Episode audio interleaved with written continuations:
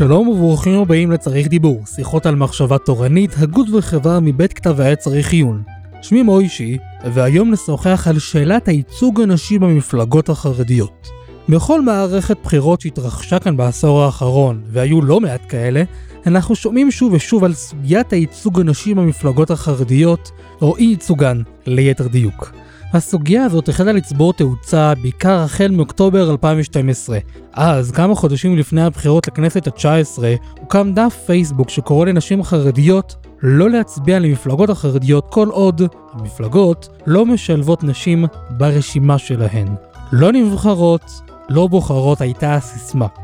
בתחילה אה, התייחסנו לזה כאל קוריוז חולף, אבל מאז נשים חרדיות התמודדו בבחירות למועצות האזוריות, לכנסת, אפילו אחת מהן הייתה חברת כנסת ושרה, כמובן עומר ינקלביץ', וגם הוגשו כמה וכמה עתירות בעניין לבג"ץ, שכפה על המפלגות החרדיות למחוק את הסעיף בתקנון שמאפשר רק לגברים להיות חברי מפלגה. בנוסף, גם היום יש עתירה לבג"ץ בשם נבחרות באותו עניין בדיוק. ולכן חשבנו לנצל את ההזדמנות הזו שאנחנו אוטוטו מתקרבים לבחירות כדי לדבר על הסוגיה הזו יותר לעומק ולבחון. היכן קולן של הנשים בפוליטיקה החרדית? לשם כך אני שמח לארח את הגברת מעיין מאיר דוד, עורכת בכתב העת צריך עיון, עיתונאית שכותבת בין היתר בעיתון משפחה, ומנהלת המוסף הספרותי של צריך עיון בין הזמנים. שלום מעיין. שלום מוישי. תודה רבה שבאת. אז בואי אה, נתחיל מההתחלה אולי ונשאל את השאלה הבסיסית ביותר. האם אנחנו צריכים חברות כנסת במפלגה? יש לנו את חברי הכנסת שעושים את העבודה שלהם, טובה או לא טובה, אפשר גם על זה לדבר, אבל למה צריכים נשים בפוליטיקה? אני חושבת שלשאלה הזאת יכולות להיות שתי תשובות שונות. כמובן תלוי את מי אתה שואל. כשאנחנו הולכים לשאול את חברות לא נבחרות או לא בוחרות, אז הם יגידו שהתשובה היא ברורה מאליה. אה, בחברה מודרנית, דמוקרטית, שוויונית, חייב להיות ייצוג נשי אה, פרלמנטרי, ומפלגות שאין להן ייצוג כזה הן בעצם אה, משהו שאבד עליו הכלח, מעין איזה שיירים פרימיטיביים של פטריארכיה שאנחנו רוצים לפרק. וזאת תשובה אמיתית שלהם. הם לא יעצרו לחשוב האם נשים בכנסת באמת משרתות את הנשים, או האם נשים בכנסת זה משהו שבאמת ייתן להן, או בכלל לכלל הציבור הנשי איזשהו יתרון, אלא קודם כל השאלת הייצוג מבחינתם היא שאלה מהותית ועקרונית, שלא ייתכן שמבחינתן בחברה מהסוג שהן חיות בה, למפלגה לא יהיה ייצוג נשי בכנסת. זו התשובה שלהן. ואני חושבת שזה די מדויק לומר שהתשובה הזו לא מייצגת את דעתן של רוב אה, הנשים החרדיות. אני לא יכולה לומר שנשים חרדיות לא מזדהות עם אה, אלמנטים מסוימים אולי של פמיניזם, אבל כשאנחנו מגיעים לשאלה של אני צריכה אישה בכל מחיר גם על חשבון חבר כנסת טוב יותר, נראה לי שיהיה קצת קשה למצוא איזשהו קונצנזוס בעניין בציבור הנשי החרדי. איפה כן נשים חרדיות יכולות להיות מעוניינות בייצוג נשי?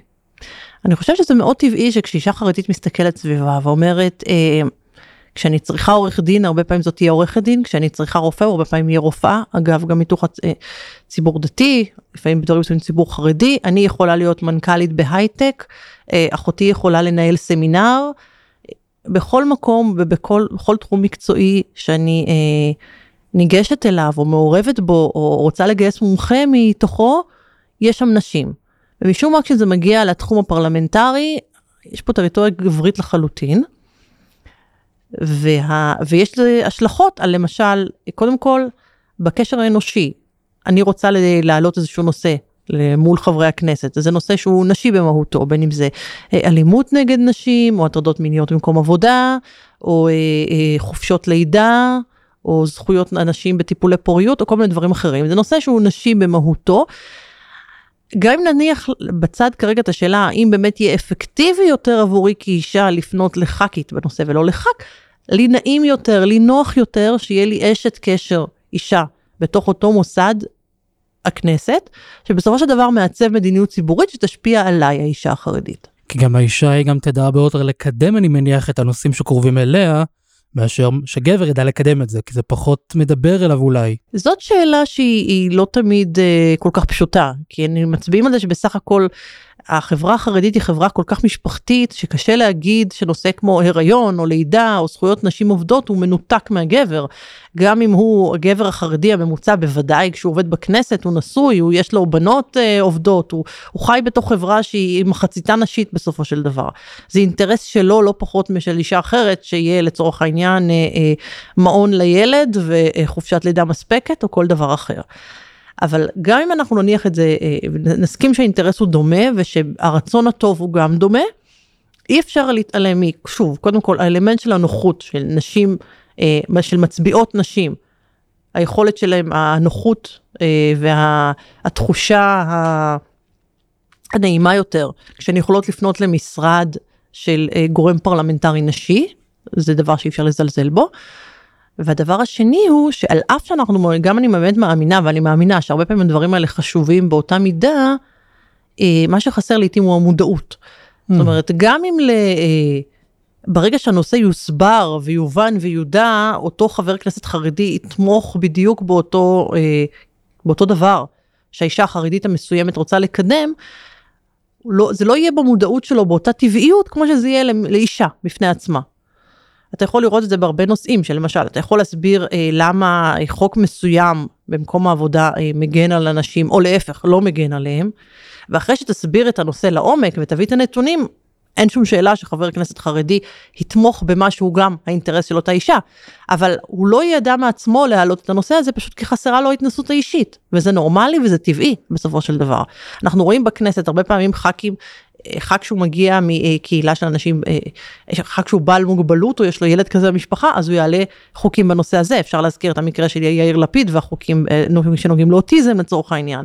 אה, חבר כנסת שהוא... שירת הרבה שנים במילואים, הוא יביא דברים, ש... יביא חוקים ויקדם תקנות שהם למען טובתם של האנשים שמשרתים במילואים, אנשי צבא קבע לשעבר, אנחנו רואים איך הם מגינים על הפנסיות הצה"ליות. בסופו של דבר אדם קרוב, בפני, אה, קרוב אצל עצמו. וגם אם תאורטית, אם הוא ידע על דברים אחרים ויכיר אותם בהקשר אה, מספיק משכנע, הוא יתמוך בהם, הוא פשוט לא יחשוב על זה, אם הוא לא מכיר את זה מצד חייו שלו, מצד החוויה העצמית שלו. אז נכון, יכול להיות שאיזה חבר כנסת שיש לו אה, אישה, אם ואחות דומיננטיות מאוד שמרצות לו מבוקר ועד ערב מהם צרכיהן של נשים בחברה החרדית בישראל, וגם הוא באמת מקשיב להן ו- ו- ופועל גם בהתאם. אני לא פוסלת את האפשרות הזאת. אבל אני חושבת שזה גם הגיוני שאישה לא תרצה לבנות על מקורבותיו ועל קרובות משפחתו וסביבתו הטבעית של חבר כנסת כדי שהאינטרסים שלה אה, יקודמו. וכאן אפשר להבין את הרצון של אה, נשים חרדיות, אם לא לח... אה, כבר נדבר על מה זה, לא, לא הייתי אומרת אולי לחברת כנסת חרדית, אבל למעורבות נשית אמיתית בפוליטיקה החרדית. אוקיי, okay. כבר נדבר על זה, אבל כן הייתי רוצה שנרד אולי קצת יותר לעומק בעניין התרומה של נשים לפוליטיקה. כי עד עכשיו דיברנו בעיקר על תרומתן של נשים לנשים. האם את חושבת שהאם נשים בפוליטיקה יכולות לתרום לנו כחברה? זאת אומרת, לא רק לקדם, כמו שאמרת, נושאים פרטיים, אלא אולי משהו גם קצת יותר. אולי אני גם אגיד ככה, אם יש איזשהו, אולי איזה תכונות מסוימות, האם אישה יכולה להביא לפוליטיקה מה שגברים לא מסוגלים להביא? אני קודם כל רוצה להזכיר שמכיוון שנשים 50% מהחברה, בהכרח מה שמסייע לנשים הוא מסייע לחברה. אתה לא יכול להתייחס למשהו שמגן, מסייע, מקדם 50% מהאוכלוסייה כמשהו שהוא באמת נכון. משהו מגזרי מצומצם. עכשיו מעבר לזה, מטבע הדברים הרבה מהנושאים שנשים מוטרדות מהן הם נושאים עם השפעות רוחב הרבה מעבר ל... זאת אומרת אם, אם אישה מוטרדת מאוד מסוגיית איכות הטיפול למעונות הילדים זה ממש לא משהו שהוא נושא אתה יודע נשי ורוד. אה, בסופו של דבר כל, אם כל הילדים שלנו הולכים למעונות והם כולם אה, מושפעים כמו שהפסיכולוגיה מספרת לנו מחוויות הילדות הראשוניות שלהם אין נושא שיכול להשפיע על החברה יותר מזה. אה, נשים אה, הרבה פעמים יותר יודעות מה קורה בבתי הספר ובגנים של הילדים, ושוב, כשהן רוצות להוביל שינויים במקום הזה, כל החברה, אה, או שתהנה מזה, או אם זה שינוי לא טוב, תינזק. העובדה שיש כל מיני תחומים בחיים שבמשפחות ובקהילות נוטים להניח לנשים לנהל אותם. אנחנו יכולים לראות מערכת החינוך היא מאוד נשית לצורך העניין. נכון. אבל זה לא אומר שהנושא הזה הוא נשי, במערכת החינוך כולם מתחנכים, המערכת של טיפול בגיל הרך רלוונטית לכולם. אה, אפילו אם יש מקצוע, אם נשים למשל יכולות לקדם, אנחנו רואים שיש מקצועות, אה, מה שנקרא מקצועות צווארון ורוד, עבודה סוציאלית, אה, אה, ריפוי בעיסוק, אה, קלינאות תקשורת, זה מקצועות שנשים נוטים, נוטות לעסוק בהם, וייתכן מאוד שהם ירצו לקדם בהם כל מיני רפורמות, אבל לבוא ולהגיד ש... איזשהו שינוי בתנאי הכשרה לקלינאות תקשורת הוא נושא שמשפיע על נשים, זה טיעון אבסורדי, מכיוון שאין רוב נשים בקרב פציינטים של קלינאות, קלינאיות תקשורת. בסופו של דבר ודאי שההשלכות הן רוחב. אנחנו פשוט מדברים על נושאים שמק... שבגלל המיצוב החברתי של אנשים ובגלל אה, תחומי האחריות ותחומי העיסוק שהן נוטות אה, להיות מפוקסות עליהם, אז זה טבעי שהם יכירו את התחומים האלה יותר ויותר ידחפו בהם אה, לרגולציה, לשינויים. אבל זה לא נושאים שהם נשיים בפני עצמם במובהק. והחברה בסוף כולה תרוויח מזה. נכון, אז זה דבר, אחד. עכשיו שואלים, האם יש, אתה אומר, מעבר לזה, יש נושא שהוא בכלל אה, באמת לא קשור אה, גם... אה, שגברים אולי לא מסוגלים לעשות, אני לא יודע. בוא נאמר, בוא ניקח נושא שהוא באמת, אין סיבה לחשוב שלנשים יש בו איזה יתרון של ידע ומודעות על פני גברים, או לא יודעת, תקציב לצה"ל, או רפורמה בחקלאות, או כל דבר כזה. עכשיו, אנחנו שואלים האם יש יתרונות שנשים יכולות להביא גם לזה. והתשובה היא שיש סיבה להניח האם אישה כאישה יכולה לפתור דברים מסוימים יותר מאשר גברים. מאוד ייתכן שכן, חז"ל כבר אומרים לנו משפטים כמו אישה מכרת באורחים יותר מבאיש, זאת אומרת, ייתכן בהחלט שנשים כנשים יכולות לראות דברים שגברים לא יראו, ואגב, להפך, בתלוי מה הנושא. בסופו של דבר המינים משלימים זה את זה, אז האם אני יכולה להגיד כשעובדים על איזשהו אה, צעד מדיניות רחב שדורש מבט הוליסטי ככל האפשר, האם אני חושבת שלנשים יהיה מה לתרום בזה כנשים? אני מניחה שכן. זה פשוט נראה מתבקש מאליו וגם אנחנו יכולים לראות שבעולם הכללי תלך לשוק השוק שיודע הכי טוב לדאוג לרווח שלו אין מצב של קבוצת פוקוס או קבוצת מחליטים שלא יחפשו אף פעם חוות דעת נשית. ואף אחד לא עושה את זה דווקא מתוך איזשהו אה, אה, רצון לקדם ערכים של שוויון אלא פשוט מתוך הבנה שזה יותר פרקטי יותר יעיל. אה, יתרום לטובת העניין. נכון, נכון, יתרום לטובת העניין. אז התשובה היא שסביר מאוד שכן, שיש יתרונות גם מהבחינה הזאת. אני, אני חושב שאת אמרת לי בשיחה המקדימה, כי מה לעשות, לא כל החוכמה נמצאת אך ורק אצל הגברים. נכון, זה סיפור אחר שאומר על השאלה של אפילו ברמת הכישורים הפוליטיים הכי אה, בסיסיים, ואולי אפילו הכי לא נעלים, אתה יודע, סתם כישורים להיבחר ולתמרן ולפעמים לעשות מניפולציות על אנשים ו- ולרכוב עסקאות ולגנוב סוסים ביחד, אז uh, האם באמת רק אצל הגברים זה נמצא? בוא, סביר להניח שגם כישורים מכל סוג, לטוב ולרע מן הסתם לא אה, חונים 100%. אה, רק במגדר אחד, גם אם יש באמת, הם נפוצים יותר על מגדר אחד, זה לא אומר שהם רק שם. הבנתי, אוקיי, אז זה נשמע שבאמת אה, הציבור החרדי ובכלל, כולם יכולים מאוד להתערם מנוכחותן של נשים ומתרומתן לפוליטיקה. אז למה כל כך מתנגדים לזה שתהיינה נשים במפלגות החרדיות? אני חושבת שברור שעד שלא נבחרות ולא בוחרות לא העלו את הנושא הזה זה בכלל לא היה נושא כי התפיסה הייתה שזה פשוט בתחום הלא עושים את זה אצל חרדים. זה אפילו לא עלה כשאלה. ואם היה היה עולה אז היו ישר פותרים את זה באנשים שררה ההלכה לא מאפשרת. זהו כי יש באמת כמה סיבות אולי והייתי רוצה שנעבור עליהן ככה אחת אחת וננסה ככה לגעת בהן כמו שצריך.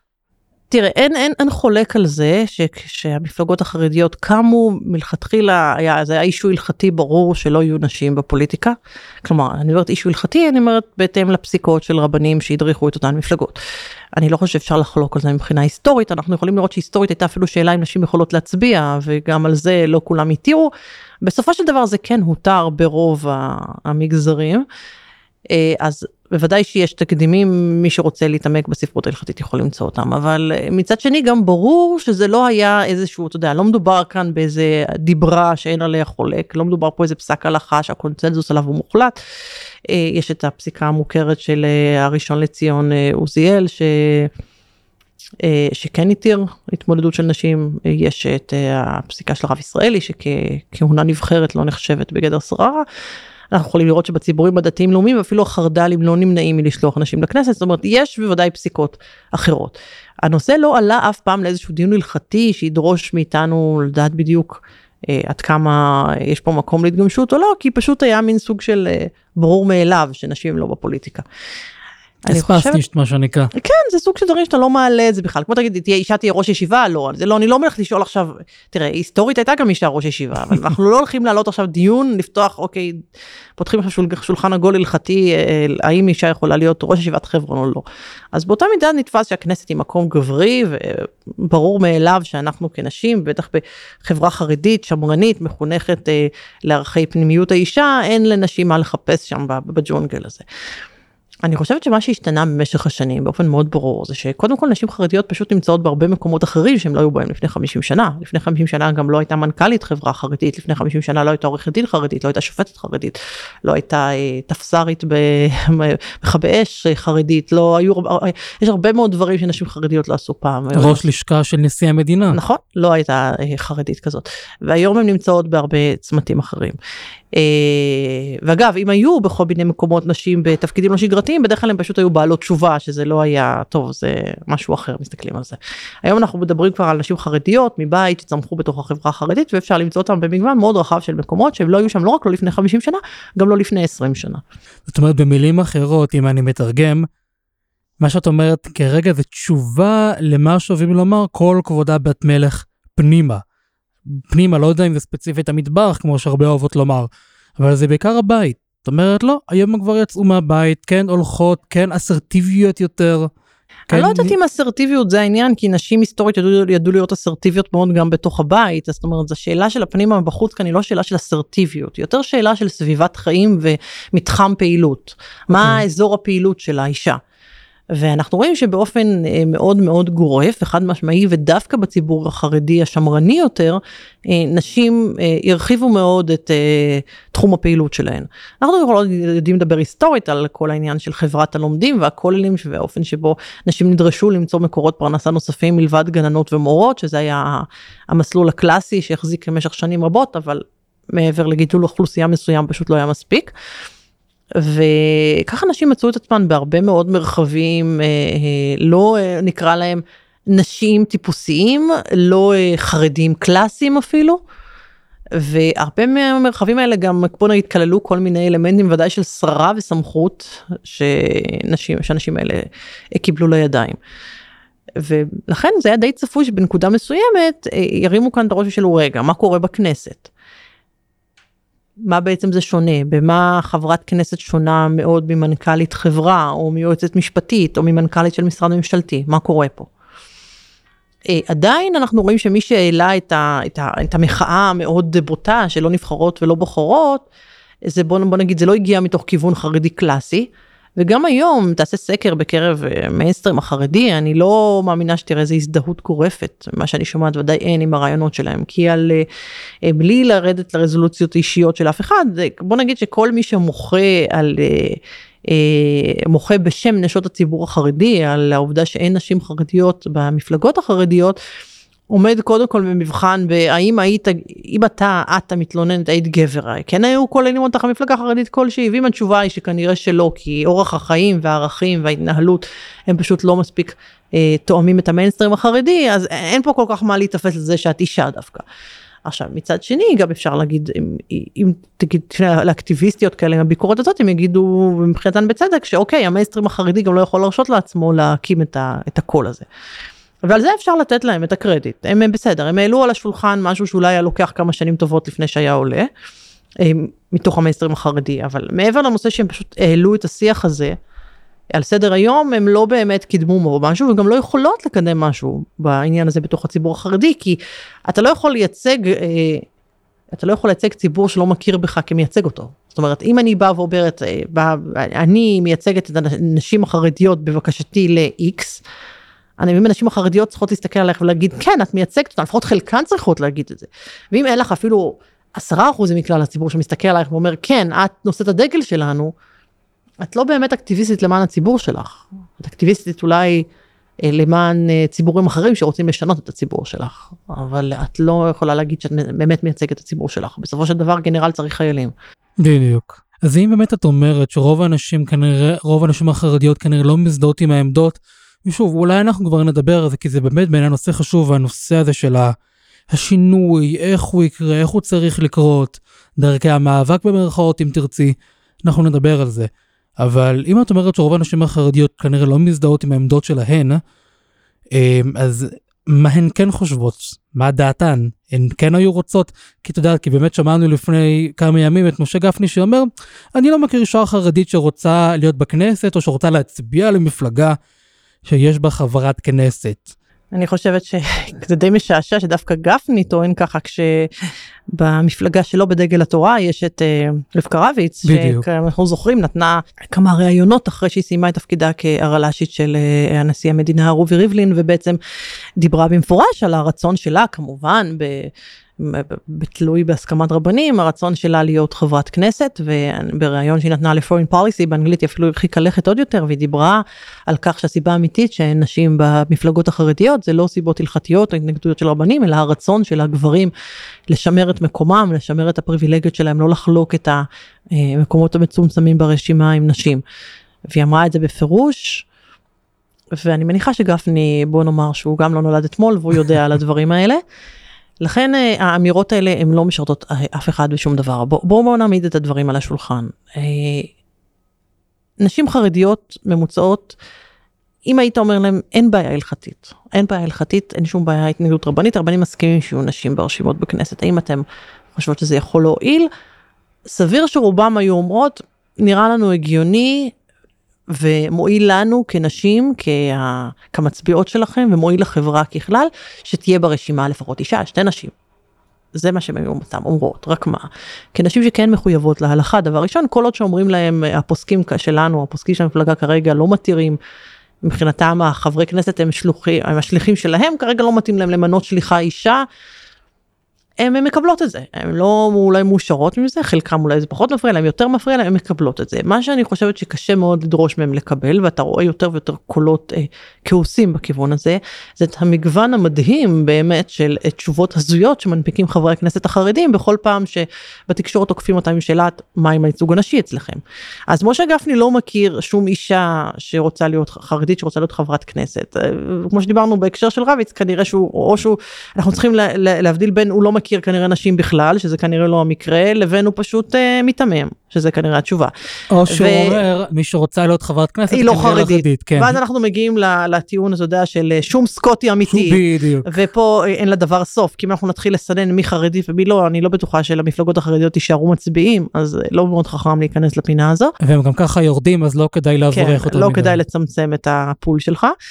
אה, וישנן תשובות הזויות אחרות אתה יכול לראות את הרעיון של מקלב שמדבר על אה, מי על התשובות שלו נעות בטווח מפוליטיקה זה כמו לפנות זבל אנשים מכובדות מכדי לפנות זבל ועד אה, נשים משווקות דברים שאני לא יכול להגיד ולכן הן לא יכולות להיות בפוליטיקה זה לא צנוע. שזהו בהתחלה כששמעתי את המשפט הזה שאמרת לי את המשפט הזה לא ייחסתי לו יותר מדי חשיבות ואז אמרתי לא. יש שם כוונות קצת יותר אפלות במשפט הזה, נכון, כאילו נכון. כאילו זה משפט מאוד בעייתי. נכון, הוא בעצם טוען שנשים משתמשות בנשיותן אה, אה, כדי לקדם את עצמנו בפוליטיקה ולקדם את, ה, אה, מה שהן מאמינות בו בצורה שהיא, אה, בוא נגיד במילים עדינות וב understatement אה, נוגדת ערכי הצניעות. זה למעשה מה שהוא אמר שם. ועכשיו תשובות כאלה שוב הן מאוד בעייתיות קודם כל אני לא מצליחה להבין מה התבונה בלהעליב את קהל המצביעים שלך 50% המצביעים שלך הם נשים אתה הולך להגיד שאם אחת מהם חס ושלום תגיע לכנסת זה מה שאתה חושב שיהיו הביצועים שלה שם שככה היא תתנהל. חס וחלילה. זה כן. נשמע לי ככה אתה יודע דרך טובה עוד להבריח מצביעים בתקופת בחירות רגישה. וכמובן הטיעון של הפינוי זבל הוא שוב טיעון שלא מחזיק מים כי אם באמת הפוליטיקה הייתה פינוי זבל לא היינו רואים אנשים רצים נואשות על כל סיכוי. אה, אני, אני מסכימה שבישראל באופן די יהודי ייחודי יש פה בוז די גדול לפוליטיקאים אבל דווקא חברי הכנסת החרדים פחות סובלים ממנו יחסית מאשר חברי כנסת אחרים. נכון. אה, גם אם אף אחד מאיתנו לא רוצה לא שהבת שלו תגדל להיות חברת כנסת ולא שהבן שלו יגדל להיות חבר כנסת בפועל אנחנו רואים שלא חסרים אנשים שרואים בזה כבוד ודאי בציבור החרדי ורוצים מאוד להגיע לשם אז פתאום לקרוא לזה פינוי זבל נשמע לי קצת אה, אתה יודע אה, שוב אנחנו חוזרים לפינה של ההיתממות. נכון. ואני אומרת שהתשובות הללו מזיקות. את יודעת אבל לרגע למה זה מחבר אותי כתבת מאמר שמדבר על uh, פמיניזם בחברה החרדית. שוב, כשהמסגור היה דווקא לימוד תורה לנשים. וכתבת שם שתי נקודות מאוד מעניינות, יחס החברה כלפי נשים. א', יש מין האדרה מאוד מאוד גדולה, נשים הן סופר וומן, הן גם מסוגלות. לעבוד, לפרנס, לטפל בבית, לעשות את הכל. ולא לרצות קרדיט. בדיוק, הן כל כך מלאכיות, קדושות עליון. כן, הן מסתפקות, עיניהן תמיד נשואות לשמיים, לשכר שיקבלו בגן עדן, ופה הן לא צריכות לא הכרה, ולא הקלה, ולא, אה, ולא נופש, ולא קרדיט ציבורי, ולא שום דבר מהפרסים הארציים שהגברים החומריים בעוונותיהם מתחרים בדיוק. עליהם. אז זה אולי עוד נקודה, לקחת את הקדושה, קדושה המעונה הזו אולי, ולהוריד אותה למזבלה, כמו שאומר גפני, זה לא, לא, לא מתאים. נכון, אבל כמו שטענתי באותו מאמר, ההדרה הזאת משרתת את הגברים, היא לא משרתת את הנשים. אישה, שאיך איך כתבה אה, רבנית מסוימת, ציטטתי שם, שאתה שם את האישה על... על אה, כאן כל כך גבוה שמשם אתה לא שומע את הצרחות שלה לעזרה אז אתה לא עוזר לה אתה לא עוזר לה. בסדר היא נורא למעלה גבוה קרובה למלאכים אבל היא עוד רגע היא צריכה עכשיו עזרה היא לא היא לא רוצה לחכות לגן עדן. כואב לה עכשיו. בדיוק. אז אני אומרת באמת אה, זה, זה דברים שההאדרה הזאת היא, היא דרך אחרת של הדרה. הדרה והאדרה כאן הן מאוד קרובות ולא רק מילולית. אתה הופך את האישה לאחר יש לך כל מיני דרכים לעשות זה. אתה יכול להפוך אותה למין יצור ילדותי קל דעת אה, אה, אה, וכמובן נטול כל שיקול דעת. ו... סולם ערכים, ברגע תשים אותו לכנסת היא תתנהל שם כמו איזה כוכבנית קולנוע שרק מחפשת אה, לאסוף groupies, ואתה יכול, לחילופין אתה הופך אותה שוב לדמות כל כך קדושה ונעלה שכאילו מה פתאום שנכניס אותה לכנסת, עוד רגע, עוד רגע תגידי לי שאני צריך לשים גם את אה, הרב אדלשטיין בכנסת, זאת אומרת מה, מה, מה השאלה. ולכן הפתרון, יכול להיות גם זה מה שמעת עוד בעיה, של חוסר הקשבה. נכון, וזה בא מתוך חוסר הקשבה. אתה בעצם סותם את האוזניים שלך ואומר, אני בניתי לי איזושהי תבנית נוחה להתנהלות שלי, מהי האישה החרדית. אני יכול לעשות את התבנית, לצייר את התבנית הזאת בצבעים עזים של אה, הירואיות וקדושה, שבוודאי מה מקומם פה בכנסת, ואני יכול לצייר אותה להפך בצבעים מאוד, זה מה שמעניין אגב, שמקלב ניסה את שתי השיטות בריאיון שלו, אני יכול לצייר אותה להפך בצבעים של גסות ושל פריצות ושל ילדותיות, ואז שוב, מה, והכנסת היא מקום לאנשים בוגרים וערכיים ולא למין אה, אה, יצורים ילדותיים כאלה. אבל מה שמשותף הוא שבכל מקרה אתה יוצר איזושהי אה, תבנית, זה יוצק אליה את כלל הנשים החרדיות, אומר כזה ראה וקדש, וזהו. וכדי לעשות את זה אתה דורש, נדרש בעצם, ואתה עושה את זה בשמחה וברצון, כי זה מה שנוח לך, לסתום את האוזניים, אתה לא באמת מקשיב לנשים.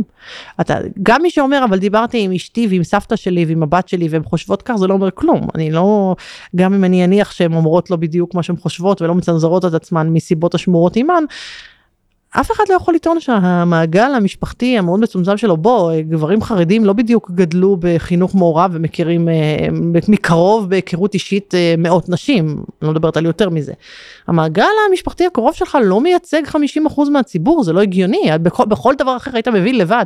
אם כל המשפחה שלך אלרגית למוצרי חלב, אתה לא הולך עכשיו להגיד אין בעולם, אה, לא ייתכנו שיש חרדים שרוצים לצרוך מוצרי חלב, כל דבר אחר אתה מבין את זה.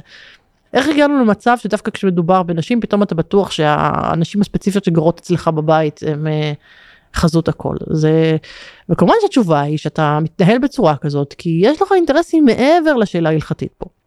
וזו נקודה שאני גם הזכרתי. מה האינטרסים? שיש יש שתי אפשרויות קודם כל אנחנו צריכים להבין יש מצב אני התייחסתי לזה באחד המאמרים שלי שהוא סביר הוא לא רצוי הוא מאוד רע אבל יש מצב שבסופו של דבר בג"ץ הרי יכפה איזושהי חובה חוקית לייצוג של נשים. ואני טענתי שבמקרה כזה אנחנו כמעט לא מדמיינים מצב שבו המפלגות החרדיות יגידו אוקיי ירימו את ידיהם ויגידו אוקיי אין מפלגות חרדיות יותר אנחנו לא יכולים ככה לעבור על ייהרג ועל יעבור ולהכניס אישה לשורותינו שלום כנסת. אנחנו מכיוון שאין כמעט מי שמתאר את זה לעצמו אז אנחנו מבינים גם, גם מזה אגב שכנראה הנושא הוא יותר גמיש כמו שאפשר לראות שבקונגרס הציוני ששם זה אה, חובה חוקתית אה, לכלול נשים ברשימות המפלגות החרדיות כן אה, כוללות נשים ברשימות שלהן. אז זה מצב אחד שיכול להיות שיקרה וצריך להיות ערוכים אליו שבאמת יבוא אילוץ מלמעלה. וכשאם יבוא אילוץ כזה כדאי שהסיבות שאנחנו שגם אם אנחנו נתמודד איתו כמין אוקיי בעל כורחנו אנחנו נאלצים לעשות משהו עדיף שזה לא יהיה עם כל המטען הקודם שאחרי שאמרנו שזה זלזול בנשים ושנשים לא יכולות להתנהל בכנסת בצורה מכובדת וכולי אז גם נאלצנו לסבול אחרי כל זה לשלב אותם אצלנו סתם לטובת התדמית והציבורית זה לא רעיון טוב. ויחסי העבודה גם נכון ויחסי עבודה אתה לא רוצה לשלב נשים שיסתכלו אחרי זה ויגידו עד עכשיו לא שילבתם אותי לא כי הרבנים לא הרשו שזה אני יכולה לכבד במאת האחוזים אלא כי זה הסיבות שאתה עשית, אמרת כל הזמן לתקשורת. אז קודם כל זה לא חכם, אנחנו חיים במצב שמאוד יכול להיות שזה באיזשהו שלב זה, זה ייכפה מלמעלה. לא חכם לנו את התשובות האלה אין שום סיבה לא להיצמד לתשובה הפשוטה של אנחנו הולכים לפי הפוסקים x y ו-z x הרבנים שלנו כרגע אוסרים את זה וכל אחד יודע את זה כרגע הרבנים לא רואים שזה לא חושבים שזה לא נכון זה לא טוב זו תשובה שאישה חרדית אמיתית יכולה לקבל אותה בניגוד לכל ה... אה, ה ההתפלספויות החברתיות של הגברים, על, חברי כנסת הגברים על בסיס אה, האישה או שתיים שהם מכירים ממשפחתם הקרובה. אה, והדבר השני שאני אומרת, שכל, כל הזמן אנחנו מדברים על הסוגיה של חברי הכנסת כאילו, כאילו היא חזות הכל. והרי זה לא נכון, יש מנגנונים פוליטיים שלמים בתוך המפלגות החרדיות, יש עוזרי ח"כים, יש יועצים, יש אה, מנכ"לים של המפלגות, יש מנהלי סיעה. עכשיו פה ושם יש אמנם אני לא יכולה להגיד מנהלת הסיעה של אה, אה, יהדות התורה היא באמת אישה, אישה חסידית mm. אגב. ומשום מה הייתה אין שום בעיה שישבו בכנסת בצורה מכובדת ולא קורה שום ולא היא לא משווקת שום דבר בעייתי והכל בסדר. יותר מזה אני חושב שגם זהבה גלאון ומרב מיכאלי ומימין אורית סטרוק וכולי גם כן, כן אני לא לא בדיוק אני מכל הטיעונים ששמעתי מהכיוון החרדי על החברות כנסת אני לא זוכרת ששמעתי שמישהו התלונן שהן יוצרות לו בעיות יוצאות דופן בשמירת עיניים או משהו בסגנון זה לא ברור שזה לא הסגנון וההתנהלות כיום בכנסת. אבל אני אומרת משהו אחר נכון שנשים מדי פעם מצליחות להשתחל למנגנונים המפלגתיים בדרך כלל בסוג של או מזכירה או מה שנקרא אה, מזכירה שעברה גלוריפיקציה והיא בתפקידים שאני זה, קוראים לזה בשם אחר אבל היא עדיין סוג של מזכירה. אבל אה, למה אין שילוב יותר מעמיק של נשים ב... ב, ב מנגנונים אחרים. מנגנונים אחרים, בדיוק, למה אין עוזרות ח"כים? למה אין אפילו, תקימו משרד ספציפי של יועצת לענייני, אה, אשת קשר עם הציבור הנשי ספציפית, שאישה חרדית תהיה לה כתובת ולא סתם מזכירה או פקידה, מישהי שבאמת יהיה לה תיק ביד וסמכויות ויכולת לווסת ולהשפיע על, על פעילויות פרלמנטריות של, של ח"כים. למה לא עושים דבר כזה? הרי בזמנו דרעי רצה אה, באמת אה, להוריד את האיום של ההתמודדות של הרבנית עדינה בר שלום במפלגה נפרדת אז הוא ייסד את הדבר הפתטי הזה שהוא קרא לו מועצת נשים ושם שם את אשתו ועוד הרבנית עדינה בר שלום זה היה הפעם האחרונה ששמענו על הגוף הזה. זה הגחכה מטורפת. הוא לא התכנס מעולם. מעולם הוא לא התכנס וזה הגחכה ולעג לרש למשהו שאמור להיות קיים אני לא אומרת שהוא דורש שיהיה שם את יפה דרעי והרבנית בר שלום להפך מוטב שיהיו שם אה, נשים עם רקורד של עשייה ויכולת ו... ולא כאלה שמחפשות כותרות. או רק מגיעות לשם כי הן מקורבות למישהו כי אז לא עשינו כלום. אבל יכולים בהחלט להיות מנגנונים ודרכים לשלב נשים בתוך הפעילות הפוליטית שבסופו של דבר מה זה פוליטיקה אנחנו על פוליטית כאילו אנחנו מבקשים שאנשים עכשיו יעלו על אה, שולחנות ויצעקו סיסמאות סלוגנים בחירות וישירו ג'ינגלים. אנחנו מדברים על קידום קידום של צעדי מדיניות שהם משפיעים על כולנו בחיי היום יום זה החיים עצמם כמו שביבי אה, אוהב לומר. על החיים עצמם אנחנו מדברים. נכון, אבל אני כן נשמע אבל שהדרישה היא בעיקר לאו דווקא למנגונים חוץ פרלמנטריים, אגב שזה לדעתי זה פתרון שחובה ליישם אותו, אין באמת סיבה שלא, כי הוא כבר, כבר היום מתקיים בצורות כאלה ואחרות, אבל אני כן חושב שעיקר הנושא בסוף זה חברת כנסת. ואני כן הייתי רוצה לרגע שנדבר אולי על הראוי. כי, ובראוי הזה אני אציג אולי את העמדה החרדית הקלאסית. הרי סביב מה התכנסנו כחברה? התכנסנו כחברה לעבוד את הקדוש ברוך הוא, ללמוד תורה, ללמד תורה ולהדיר את שמו יתברך בעולם. זו הסיבה שהתכנסנו כחברה. עכשיו, לצורך זה, לצורך העברת המסורה מדור לדור, אנחנו זקוקים למשפחות טובות, יציבות, ובדרך כלל התפקיד המסורתי של, של שמירת המשפחה, של קיום המשפחה, זה מוטל על האישה, ולכן אם יכול להיות שכחברה, לא כאינדיבידואלים, כחברה אנחנו נאמר, כן, אישה, את יכולה להיות או חברת כנסת, או עורכת דין, או אימא, או מה שתבחרי, יכול להיות שאנחנו נאבד לאט לאט את הייחודיות ואת המטרה שלשמה התכנסנו. אה, זה טיעון שהוא שמרני אה, כביכול מתאים לחברה שמרנית אבל אנחנו יודעים שבחברה החרדית אה, קיים פרדוקס שבו חברה שהיא לכאורה מהשמרניות ביותר בעולם בכל העניין של היחסים בין המינים מקיימת אורח חיים לא שמרני בכלל. אני מדברת פה בעיקר כמובן על הציבור הליטאי והציבורים שדי הולכים לאורו, כלומר מקיימים אורח חיים דומה. זאת אומרת קשה מאוד להסתכל על ציבור שבו נשים נדרשות אם ירצו ואם לא ירצו לצאת לעבוד שעות ארוכות מחוץ לבית ולהפקיד ילדים אה, מגיל שלושה חודשים במעונות. אלה נשים שאנחנו באופן אה, כמעט אידיאולוגי כחברה מנתקים אותם מהאימהות שלהן ומהתפקיד המרכזי שלהן בבית ואנחנו לא עושים את זה מתוך אכזריות ואנחנו לא עושים את זה כי אנחנו חושבים שאימהות ונשיות זה דברים שהם לא קשורים זה לזה או לא חשובים אנחנו עושים את זה כי אנחנו מקדמים גם את הערך של שמירת חברת הלומדים של אה, אה, אפשור של לימוד תורה. בארץ ישראל התקבע שזו הדרך לעשות את זה זאת אומרת, מישהו צריך לוותר על משהו, ומי שיוותר, האישה תוותר על התפקידים, על, ה, על הדומיננטיות שלה בבית, על, ה, אה, על, ה, על האימהות האינטנסיבית שהיא הייתה אולי הייתה רוצה, והיא תוותר על זה כדי שיתאפשר באמת לבן הזוג להקדיש זמן ללמוד תורה, כי אנחנו מאמינים שהתורה הזו חשובה לשימור הבית כולו. זה האידיאולוגיה החרדית. אנחנו רואים שזה בדיעבד, ובסמינרים ישטפו לאנשים את הראש שכמובן עדיף מעט שעות, עדיף משרה קטנה, עדיף קרוב לבית, עדיף ועדיף. בסופו של דבר בפועל אנחנו יודעים איך זה עובד. זה לא עובד, זה לא עובד ונשים נדרשות באמת להיקרא ולהיעדר מהבית הרבה מאוד שעות ולעבוד גם כשהן בבית. יש כאלה שפורחות ככה באמת, כי באמת הכישורים שלהם מתאימים לדברים האלה, ובשבילן זה אה, אוויר לנשימה, יש כאלה שהן עושות את זה באילוצים. בסוף זה נעשה. זה אומר שאנחנו כבר לא באמת כל כך נאמנים לאידיאל של בכל מחיר אנחנו שומרים את האישה והאם כליבו הפועם של הבית, שם היא נמצאת, שם היא המוקד לכולם ש, אה, אה, שיוצאים וחוזרים אליה בתוך הבית כליבו של הבית. זה מה שנקרא עקרת בית. וברגע שזה לא פועל, לא קיים, וזה לא קיים כבר די הרבה שנים, קצת קשה להיתפס דווקא בכנסת כדבר ש, אה, שהוא ישנה כאן משהו. גם אם לא תהיה חברת כנסת חרדית לעד, הציבור החרדי צועד בכיוון מאוד ברור מבחינה הזאת. אני לא רואה איזה חזרה מהותית של נשים חרדיות לתפקיד של עקרות בית. גם בלבד, כלומר. אה, בוודאי לא בלי שיש שינוי מהסללה לכוללים. ומכיוון שזה המצב, שוב, זה אנחנו מבינים שאנחנו חיים במסגרת של אילוצים, שבמסגרת האילוצים הקיימים, לא מתוך זלזול בערך אחר, אלא מתוך תעדוף, תעדפנו את זה כך, תעדפנו את העובדה, תעדפנו את uh, לימוד התורה של הבעל על פני אה, היותה עקרת בית בלעדית ואימא במשרה מלאה של האישה. זו החלטה שאנחנו קיבלנו כחברה, אפשר להגיד שרבנים כיוונו לשם, הרבנים, למרות שהרבה גם כמובן קרה מהשטח, אבל שם אנחנו עומדים, צריך להכיר בזה. השאלה אבל אם לעשות את הצעד הנוסף של חברת כנסת זה אולי קצת צעד אחד יותר מדי. כי זה צעד הצהרתי מאוד uh, גדול. כן, תפקידה של האישה הוא להיות בפרונט, הוא להיות... לא, אני, אני, אני אתקן, לא בפרונט, כי אז יגידו לי מה אתה רוצה לשלוח נשל למטבח. לא זו הכוונה.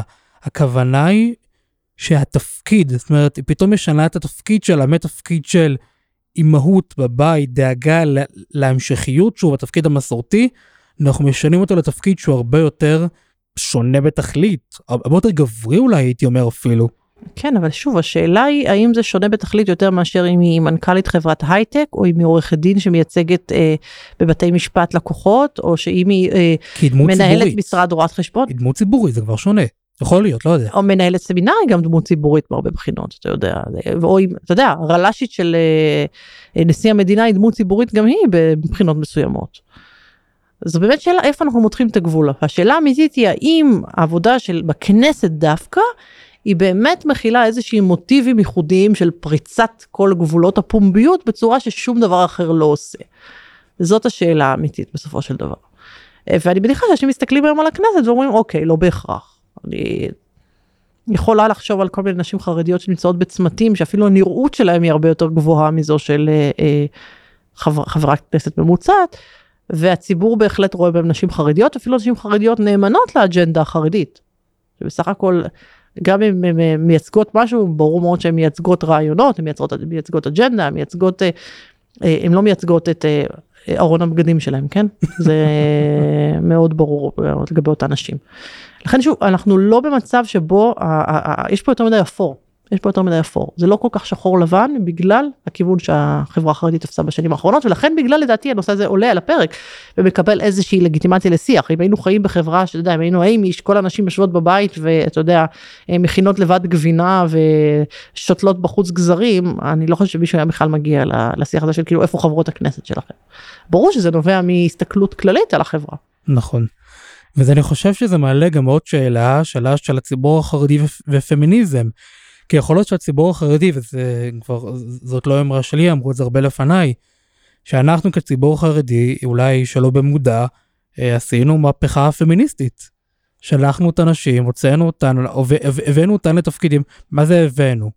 הן נמצאות, גם, הן גם הביאו את עצמן למקומות מאוד גדולים, מאוד uh, משמעותיים, בפרק זמן מאוד קצר. ולכן זה כן השאלה, האם הציבור החרדי הופך ליותר פמיניסטי, וממילא גם, האם הרעיונות הפמיניסטיים הללו גורמים לו לרצות שיהיו, שתהיינה חברות כנסת? קודם כל בוא נתחיל בזה שה, שהמילה פמיניזם היא קצת אתה יודע אני תמיד אומרת זה הזאב המפחיד ששולפים אותו כל פעם שרוצים ככה. השוטר הרע. כן אנחנו נורא מפחדים משהו שקורה אז אנחנו אומרים אנחנו אומרים מהר מהר פמיניזם ואז כולם ככה עוברים לדום ורגע אולי אנחנו בכל זאת טועים. אה, אני מזכירה לכולם שבדרך כלל ההשמצות והפחדים בפמיניזם בדרך כלל נובעים מחוסר היכרות היסטורי כי גם גברים חרדים שמרניים מאוד לא היו רוצים לחיות בעולם שבו האישה שלהם אה, לא יכולה לעבוד אחרי הנישואים. או אה, לא יכולה להוציא כרטיס אשראי או הבת שלהם לא יכולה כרווקה להוציא כרטיס אשראי עד שהיא תתחתן או או גרושה או אחותם אם היא תתגרש מאבדת אפוטרופסות לא רק משמורת אפוטרופסות בכלל לילדים או כל מיני דברים שהיו קיימים בעולם לפני הגל הראשון של הפמיניזם אז טוב, קודם כל זה באמת אה, להגיד שהציבור החרדי הוא פמיניסטי זה לדייק ולהגיד שנשים חרדיות היום ברובן שמחות מאוד על הישגי הפמיניזם המוקדם.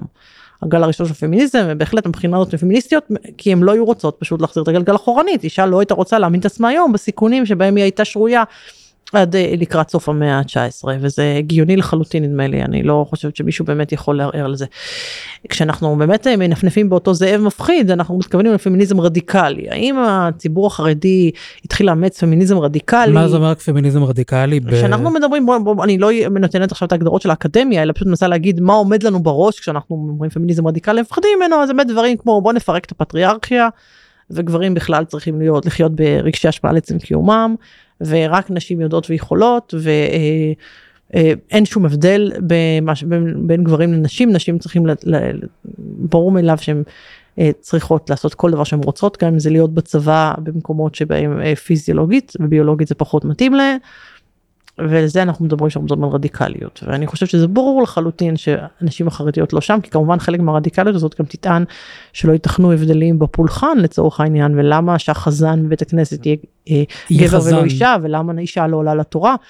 ואני חושבת שמדובר אפילו לא אפילו המילה מיעוט מחמיאה למספר הנשים החרדיות שבכלל הן אה, מוטרדות מהנושאים האלה. זאת אומרת, בדרך כלל בתחום הרוחני לכל יותר תמצא נשים שרוצות לדעת וללמוד עוד תורה. שזה דבר שהוא ברובו מבורך. מבורך בדיוק ואתה יודע אה, אנחנו בהחלט מעדיפים אני חושב שכולנו מעדיפים שהבנות שלנו ילמדו יותר תורה ולא ילמדו עוד אה, אה, הרבה דברים אחרים שאם אני צריכה לבחור עם הבת שלי אתה יודע עכשיו אה, רוצה לשבת עוד עם אה, מסכת של משניות או אה, רוצה לקרוא הארי פוטר זאת אומרת אני לא כל כך מבינה מה השאלה זאת אומרת למרות שבמקומות מסוימים אתה כן רואה שהעדיפות היא כזאת. אבל אני חושבת שבחשיבה תורנית נכונה ברור איפה מה אנחנו אמורים להעדיף. אז אה, לא לא לא זה העניין הפמיניסטי עכשיו אנחנו מדברים על מה הציבור החרדי אפשר זאת אומרת הציבור אפשר להגיד שלא הציבור החרדי הביא פמיניזם הציבור החרדי ניצל את הישגי הפמיניזם אה. ניצל את הישגי הפמיניזם כשחברת הכוללים יוסדה בארץ הפמיניזם כבר הביא למצב שלמשל אישה יכולה לעבוד אחרי נישואים זה לא היה קיים פעם. מורות היו תמיד אבל המורות האלה היו רווקות היו גם רופאות נשים והן לא היו מתחתנות זאת אומרת זה היה ברור שאישה לא יכולה גם להתחתן וגם לעבוד. אם היא כבר מוכשרת במיוחד בתחום מסוים נגיד מורה אז היא נשארת רווקה כדי לעבוד בתחום הזה, ביום שהיא מתחתנת היא מסיימת את עבודתה. זה ככה היה פעם, לא כזה מזמן, אני מדברת על לפני 130 שנה, לא על לפני 500 אה, שנים. אה, וההישגים של הפמיניזם אפשרו לציבור החרדי להסתכל סביב ולהגיד לא חייבים שהגבר יפרנס את המשפחה, אישה יכולה לעשות את זה. ברור שפה ושם זה היה אפשרי גם פעם, יש לנו סיפורים על הגבירות שסחרו בטקסטיל או כל מיני דברים כאלה. נכון. אבל זה היה אה, ממש אחת פה אחת שם אישה בעסק משפחתי אישי שבאמת לא כפוף לרגולציה ולדעת קהל ודברים כאלה. ודאי שלא היה אה, השדות המקצועיים היו סגורים לנשים אין ספק. עכשיו אותו מה שהשיג הפמיניזם אפשר את, לחברה החרדית להגיד גברים יכולים לשבת בכולל אפשר להסיר מהם את עול כלכלת המשפחה כי האישה יכולה לעשות את זה. אז אני יכול להגיד שחד משמעית זה לא שהפמיניזם אה, משתמש בציבור החרדי זה הציבור החרדי שמשתמש בפמיניזם כדי כדי לאפשר את אה, אורח החיים שלו ולשמר את סולם הערכים שלו. שזה דבר מדהים אגב. אפשר להגיד שכל דבר נברא בשביל ישראל אתה יודע כן. אנחנו אומרים גם בפמיניזם אז אה, באמת זה, זה המקום עכשיו. האם באמת בתוך אותו אה, רצון למעורבות נשית הפוליטיקה יש גם השפעה פמיניסטית? אז שוב אני אומרת תלוי ממי אנחנו מדברים על אקטיביסטיות שבעצמן לא ממש מייצגות ציבור חרדי משמעותי בוודאי שזה כך. אבל אני מסתכלת על המיינסטרים ואם המיינסטרים, האישה החרדית הממוצעת שאומרת הייתי רוצה שיהיה לי עם מי לדבר בכנסת, אישה, מישהי שמבינה על מה אני מדברת. מישהי שחיה במידה מסוימת, מבינה את חוויית החיים שלי יותר. היא לא פמיניסטית. זאת אומרת, היא פמיניסטית אולי, כמו שאמרתי, באותו מקום של אה, אה, הגנה עצמית ורצון לזכויות מינימליות, שהיא מזדהה עם, ה, עם הדברים האלה שפמיניזם השיג. אבל היא לא פמיניסטית ברמה שהיא עכשיו אה, רוצה להגיד, להגיד הציבור רוצה כמו מרב מיכאלי, והיא לא פמיניסטית כי היא רוצה עכשיו לעלות לתורה, והיא לא פמיניסטית כי חולמת עכשיו, אה, אה, אתה יודע, אה, להיות ראש ישיבה.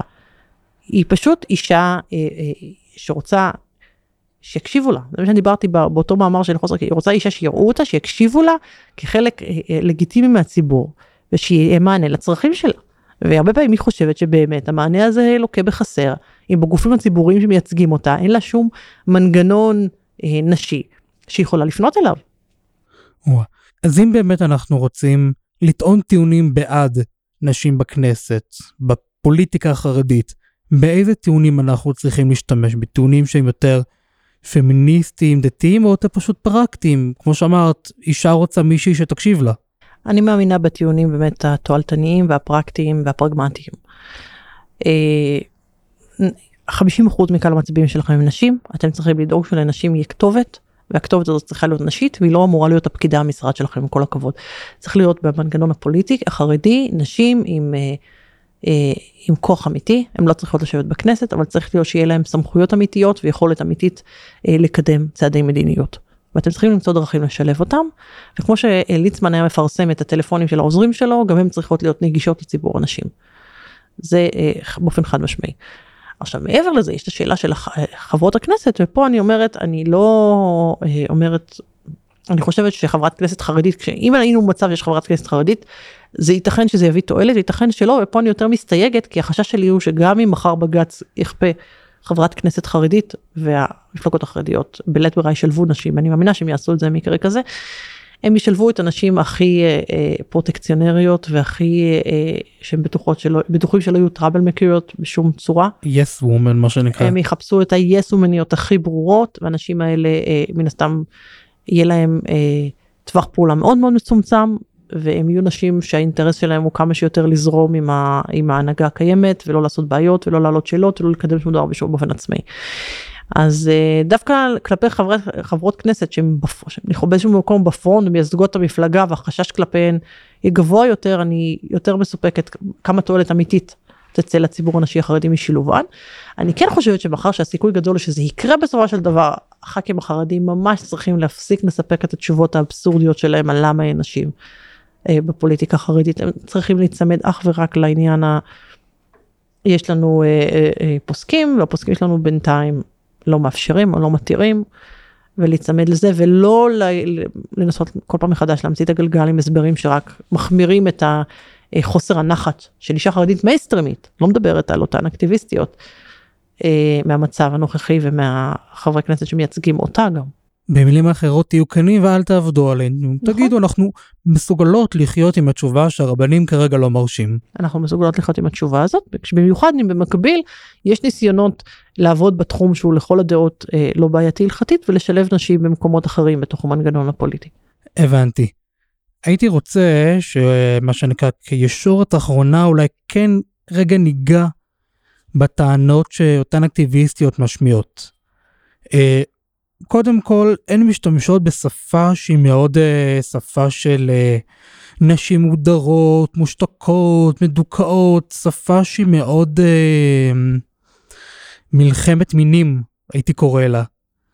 ויודעת מה, ורגע לפני שאולי שנמשיך את מה שיש לי לומר, את חושבת שנשים חרדיות היום הן באמת מודרות, מושתקות ומדוכאות? ציבור חרדי מונה יותר ממיליון בני אדם. אני חושבת שיש בו הכל. זה ברור שיש בו אה, נשים מודרות ונשים מושתקות ונשים אה, וגברים מושתקים וגברים מודרים ו, ונשים אה, מתעללות וגברים מתעללים וכל דבר טוב ורע. בציבור בגודל כזה אין לך שום דרך להגיד משהו סוחף אה, אה, אה, גורף על כולם. יש מכל הסוגים בוודאי אין שום שאלה.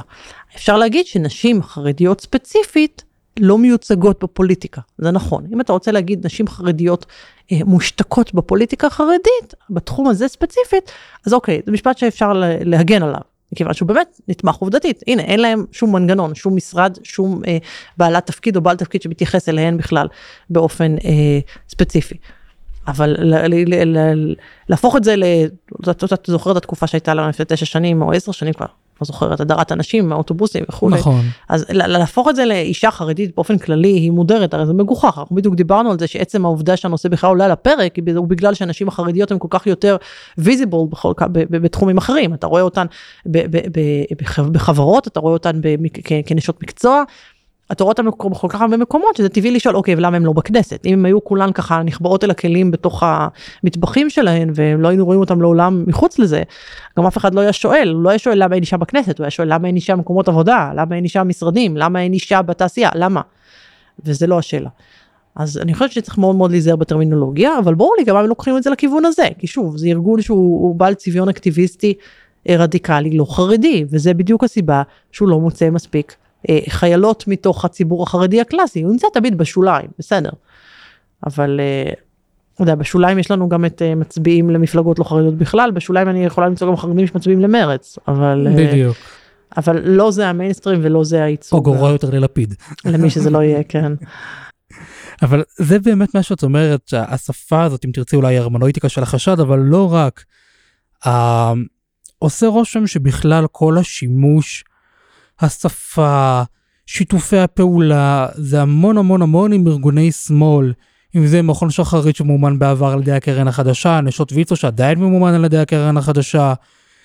אמ, וגם שימי לב גם מי עיקר התומכים של אותן תנועות, זאת אומרת, אמור לי מי שמח בשמחתך ואומר לך מי אתה. זה משום שהקהל שלנו לא הציבור החרדי. כשאני, אם אני קמה ומקימה ארגון אה, עם אה, אה, אג'נדה פמיניסטית רדיקלית מתוך ציבור שמרני, הקהל שלי הוא לא הציבור הזה, הציבור הזה שרואה אותי, מסתכל עליי ואומר, את לא מייצגת אותי כי את לא נראית כמוני, את לא מדברת כמוני, את לא חיה כמוני, את לא מתנהלת כמוני, אז במה את חרדית? את בוגרת מוסדות אה, חינוך חרדים, את ועוד הרבה אה, אנשים שכיום אני לא מכיר בהם כחרדי, אנחנו לא רוצים להפעיל דוסימטר, אבל זו עובדה שבציבור החרדי מסתכלים על אנשים ואומרים, גם אם הגבולות שלנו התמתחו מאוד לגבי מה אנחנו מכירים כחרדים, יש עדיין איזה שהם קווי גבול, בכל זאת. וגם אם אנחנו מכירים בך כחרדי, את חרדי לא מייצג, לצורך העניין. אגב, נכון. זה. יכול להיות גם לגבי מישהו מאוד אה, נחמד וסימפטי אה, במקרה הזה. כן, שהוא עליו דווקא. זה לאו דווקא מקום שלילי, אבל מסתכלים כן. ואומרים בסדר, את גם, אני מוכנה אפילו להכיר בטענתך שאת חרדית, אבל את לא מייצגת את הציבור, זה לא, אני לא מכירה אנשים כמוך באופן- אישי, זה לא הקהל שלי, זה לא הקהילה שלי, זה לא בית הכנסת, זה לא בית ספר של הילדים, זה לא המיינסטרים שלנו. בסופו של דבר תעשי, תעשה איזשהו סקר פנים בתוך הציבור החרדי, אין לכם רוב, לא רק שלכם רוב, אין לכם אפילו מיעוט אה, משמעותי שתומך ברעיונות שלכם, ואכן הקהל שלהם הוא לא באמת הציבור השמרני, הפעילות שלהם אה, מוכוונת כלפי אה, הקהל השמאל. והפמיניזם הרדיקלי באופן כללי, שם הם רוצים להראות הפרוגרסיבי. נכון, הם רוצים להראות באופן כללי לארגונים, לקרנות, לתורמים, לגורמים הפרוגרסיביים בישראל, שהן פעילות בתחום שאף אחד אחר לא פעיל בו. בגלל פוליטיקת הזהויות, לעובדה שהן מגיעות בתוך הציבור החרדי, יש משמעות מאוד גדולה. זאת אומרת, אם את כאישה שמאלנית חילונית תל אביבית מקימה את לא נבחרות לא בוחרות, אז, אז מי שם עלייך? זאת אומרת, בכל זאת, בפוליטיקת הזהויות של היום, האקטיביזם חייב להגיע מתוך הקהילה עצמה. אז הן כאילו מזדהות כבנות הקהילה, ובכך בכך הן מקבלות את הגושפנקה אה, להילחם על הטריטוריה הזאת. בדיוק. כי לי באמת מה שמפריע פה זה גם הפעילות האקטיבית של אה, עתירה נגד בג"ץ. אני חושב שאחד הדברים שהציבור החרדי הוכיח זה שהוא לא אוהב שבג"ץ מתערב לו באורח חייו. באופן גורף וחד משמעי וברור שגישה לבג"ץ, העתירה לבג"ץ במקרים האלה לא מקדמת את הקייס. אנחנו חוזרים לנקודה. לא את הקייס וגם לא את היחס של הציבור החרדי כלפי אותה קבוצה. נכון, אבל אנחנו חוזרים לנקודה שהן לא באמת עובדות למען הציבור החרדי, הן לא באמת מתעניינות, הן יודעות שהמיינסטרים לא הולך אה, בכיוון שלהן ולא משנה מה הם יעשו. אבל הן רוצות להראות שהן פעילות, שהן משיגות דברים, אגב אולי הם ישיגו, זאת אומרת בסופו של דבר אם העתירה שלהן לבג"ץ תשיג פסיקה של בג"ץ שחייבים, אה, אה, שחייבים לשלב בכל מפלגה נשים, הן יהיו גיבורות התנועה הפרוגרסיבית בישראל בגדול, בלי קשר לעובדה שהיא גם, שבציבור החרדי יסתכלו עליהם ככאלה שעושות שיתוף פעולה עם אויבים. זה לא מעניין אותן. נכון. אנחנו כן אולי נשמח, נכון. כי בסוף בטווח הארוך נרוויח מזה. יכול להיות שגם בסוף נרוויח מזה, אבל אנשים לא שוכחים לך את דרכי המאבק, גם אם בסוף אה, הם, אה, הם, אה, אתה יודע, הפיקו תועלת מסוימת ממה שאתה עשית. אני סתם, אתן לך דוגמה, הממ"ח קם אצל, אה, בממשלת אה, לפיד בנט, אה, ברית האחים הראשונה, מה שנקרא, זכורה לשמצה. וגם אנשים ששולחים את הילדים שלהם לשם ושמחים בסך הכל שקיים היום ממ"ח, לא נראה לי ממהרים לסלוח לבנט או לשי פירון על הצורה שבה הדבר נעשה ועל דרכי המאבק. זאת אומרת, הדרכים גם, זה אולי קצת אבסורדי ונראה לא הוגן, אבל בסופו של דבר, אנשים לא יזכרו רק שהם הפיקו תועלת מאיזשהו שינוי שהובלת, הם בהחלט יזכרו האם בצורה שאתה הובלת גרמה להם להרגיש שאתה לא לנו אלא לצרינו. לצרינו, כן. נכון. ושוב, אבל אני לא בטוחה שזה מעניין אותם או צריך לעניין אותן, כי אין הוראות פעילות שלהן בהקשר של התנועה הפמיניסטית העולמית, הפרוגרסיביזם העולמי, השמאל הישראלי, הרבה פחות בהקשר של תוך הקהילה החרדית. הקהילה החרדית בעיקר משרתת אותם כ- כ- כפלטפורמה שממנה הם יכלו לשגר את עצמם לתוך הזירה של האקטיביזם. כי כאמור, אם הם לא היו מגיעות מרקע חרדי, הם לא היו יכולות לקחת בעלות על הנושא הזה ועל האופן בו הן מקדמות אותו. נכון. ולסיום, וגם בסיום המאמר שכתבת על הנושא הזה, את כתבת שאם לא יחול שינוי מהפכני בשיטת הממשל, או לחילופין בג"ץ, בסופו של דבר העולם החרדי ישלב נשים בפעילות פרלמנטרית, ולמרבה הצער הדבר ייכפה עליו באופן בלתי בריא. עכשיו, וכמו שדיברנו על זה הרבה, על בג"ץ וכולי, השאלה אבל, האם יכולה להיות דרך בריאה וטובה מתוך הציבור החרדי שכן נשים תשתלבנה בפעילות פרלמנטרית? בפוליטיקה החרדית בכלל בוודאות, שילוב בכנסת עצמה בפרלמנט בסופו של דבר יהיה כמובן כפוף גם להחלטות רבניות. יכול להיות שהם ישתנו לפי אה, סנטימנטים מהציבור או דברים שהם ישמעו מהנבחרים, אבל בסופו של דבר ברור שזה לא ייעשה בלי אוקיי רבני. כמו שאמרתי, שילוב חוץ פרלמנטרי חייב להיות ולא ברור לי למה אין עדיין. החשש מכפייה לא בריאה של בג"ץ היא משום שגם אם למי שממש רוצה חברת כנסת אישה, צריך להבין שתקדים שבו בג"ץ יכול להתערב בהרכב הדמוגרפי של רשימות הוא תקדים מאוד מסוכן. אנחנו לא יודעים הלאה לאן הוא יוביל וזה מקומות שכחברה שמרנית אנחנו לא רוצים לראות את בג"ץ אה, נכנס אליהם. עד כדי כך אקטיבי אנחנו לא רוצים שהוא יהיה. אנחנו מעדיפים שהוא יהיה כמה שפחות אקטיביסטי. זה נכון. טוב, האמת שזה נושא ממש מעניין ויש עוד המון מה לומר ונושא חשוב, אבל נראה שהוא, שהוא לא הולך להיעלם מחיינו כל כך מהר, אז תודה רבה, מעיין, על השיחה המעניינת והמרתקת הזו, ואני מקווה שנוביל אך ורק לטוב בסופו של יום. תודה רבה. תודה רבה גם לרב ישוע פפר, לרב מיכאל נחטיילר, לאליהו לוי וליוס גרין, על כל הליווי, העזרה וההכוונה. ואחרונים חביבים, תודה רבה לכם המאזינים, ואולי גם בפרק הזה לכן המאזינות. נשמח כמובן לשמוע מה חשבתן ואתן מוזמנות, וגם אתם מוזמנים, להמשיך להאזין לנו כמו גם לפרקים הקודמים בפלטפורמת הפודקאסטים האהובה עליכם. אני מוישי וניפגש בעזרת השם בפרקים הבאים.